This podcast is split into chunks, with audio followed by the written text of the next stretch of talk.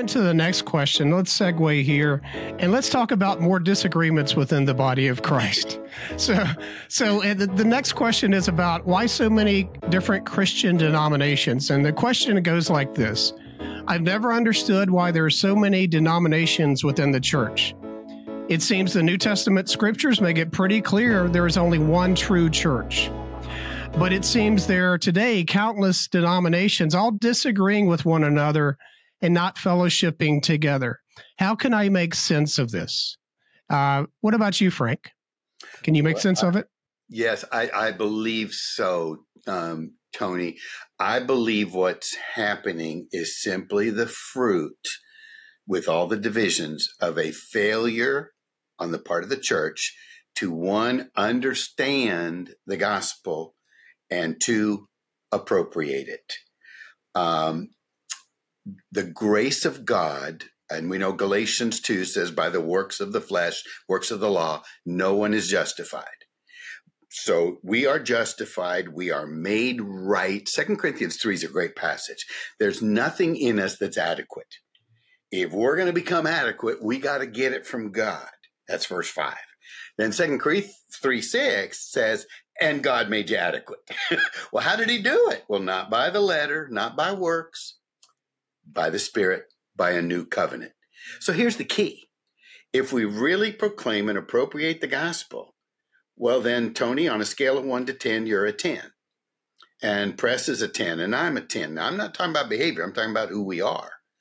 But if we don't proclaim that and appropriate that, and walk from the Spirit with the truth of Jesus Christ only, then we're going to start adding things because of our unbelief to make us distinct and significant. Um, boy, I really want to believe that Jesus has made me okay. But boy, Frank, you can be more okay if you read your Bible every day, if you use the King James, because you know it was good enough for Paul, it should be good enough for us and, and if you tithe and so what happening what's happening is it's a failure to appropriate the finished work of christ and that means then we've got to become significant on our own and then when we start doing these things then i have to exalt what makes me significant and put down what you think is significant. And so you know tony you come along and say well i baptized by sprinkling. Well we baptized by immersion. And before you know it now we're splintering and we use the King James. Well, we're a, a non-inspired version, the NIV. Uh, you know, all this different kind of stuff that we do to mark ourselves out as distinct and significant. And and if we could just appropriate the gospel, Jesus makes it significant. That's my badge. That's your badge. It's every believer's badge. Well, then you can hold to those distinctions without separating. Who cares? Um, and I really believe that's what's happened. We have not proclaimed and practiced the finished work of Christ that makes us significant. So we have to embark on our own ways to be significant. And we have a splintered body of Christ because of it. Uh, Preston, how are you baptized and what version do you use? You want to follow up? Well, I would have been immersed, but all I had was the bird bath. So,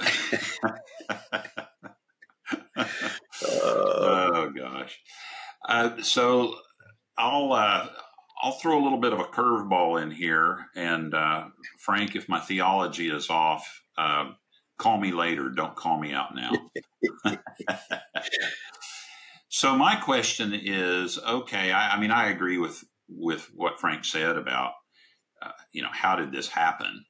And um, but my question is, well, can we fix that? And I think the chances of getting that fixed are probably slim and none. So my question is, well, now what? How, what do I do with this? And furthermore, my question is, and what is what is God going to do in the midst of this? I mean, if if I mean God could zap us all and straighten us out and remove all the questions about, well, you know, uh, who can take the Lord's Supper in your church and etc. and fix all those questions that that splinter us and he has chosen not to so what's he up to and what's my takeaway So there's an interesting verse over in the book of First Corinthians, um, chapter 11. And um, so the background on this is that uh, the Corinthian church wasn't doing very well in terms of their uh, behavior, uh, their collegiality, etc. They were fighting with each other. There were all kinds of factions, uh, and they were misbehaving. They were uh, showing up at the communion and getting drunk on the communion wine and overeating on the bread and on and on. They had lots of problems. And so Paul takes pen in hand to write to them to straighten some of this out.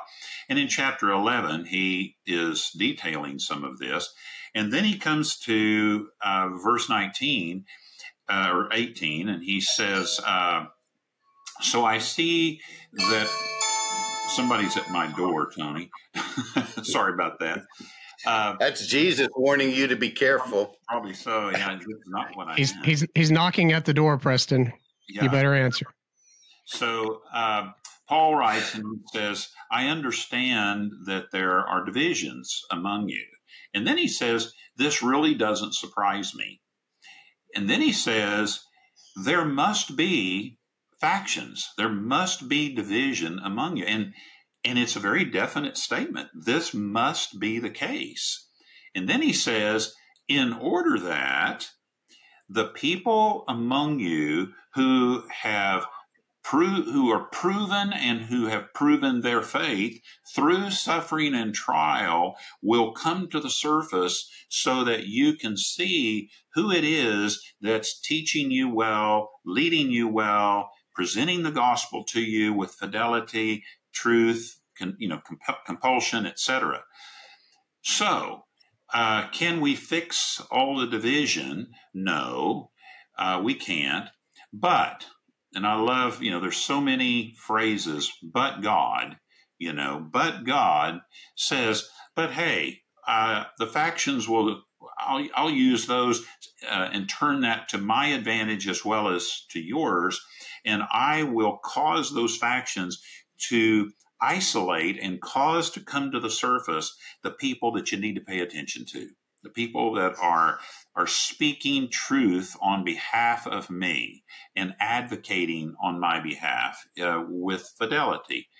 And so when you look at all the factions, I think that, you know, one prayer that you could pray would be, Father God, show me who those people are that are approved They've been approved because of the suffering and the trial that they've gone through, and so their their thoughts are are purified and they understand the truth of, of Scripture. Show me those people so that I can pay attention to them as opposed to being distracted, discouraged, etc., by all of the division and the, the craziness that goes on sometimes in our various churches.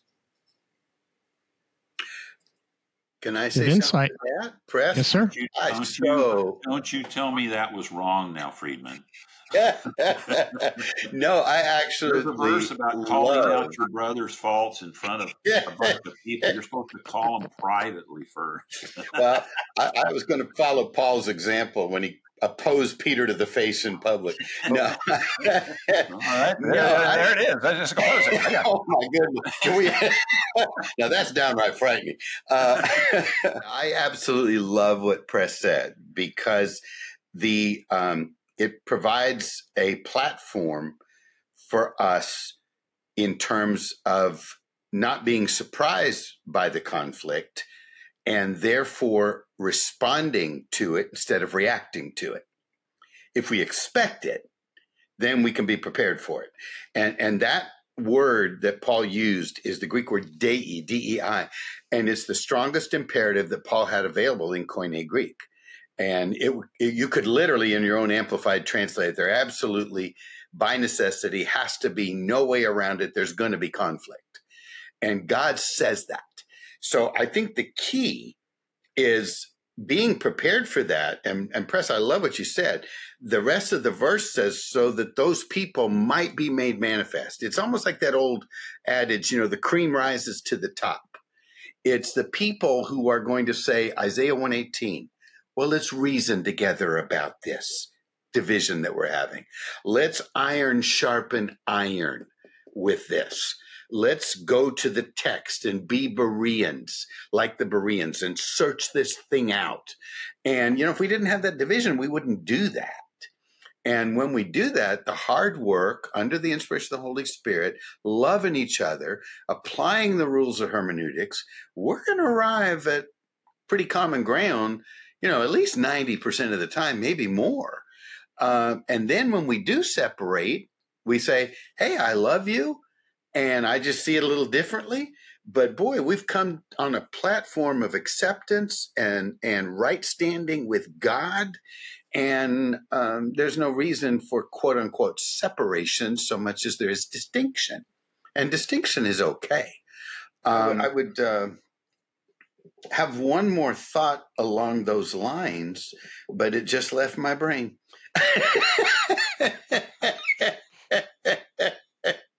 oh goodness, senioritis. Um, anyway, it's not coming. well, maybe maybe, maybe you'll pick back that. up on it. Maybe you were going to say that part about how much you loved what I said again. Absolutely. Um, yeah, we never want to use our distinctions as a weapon to mark out our significance and your and the other person's error. Uh, nobody's got the market cornered on truth except the Lord Jesus Christ. That's where it was.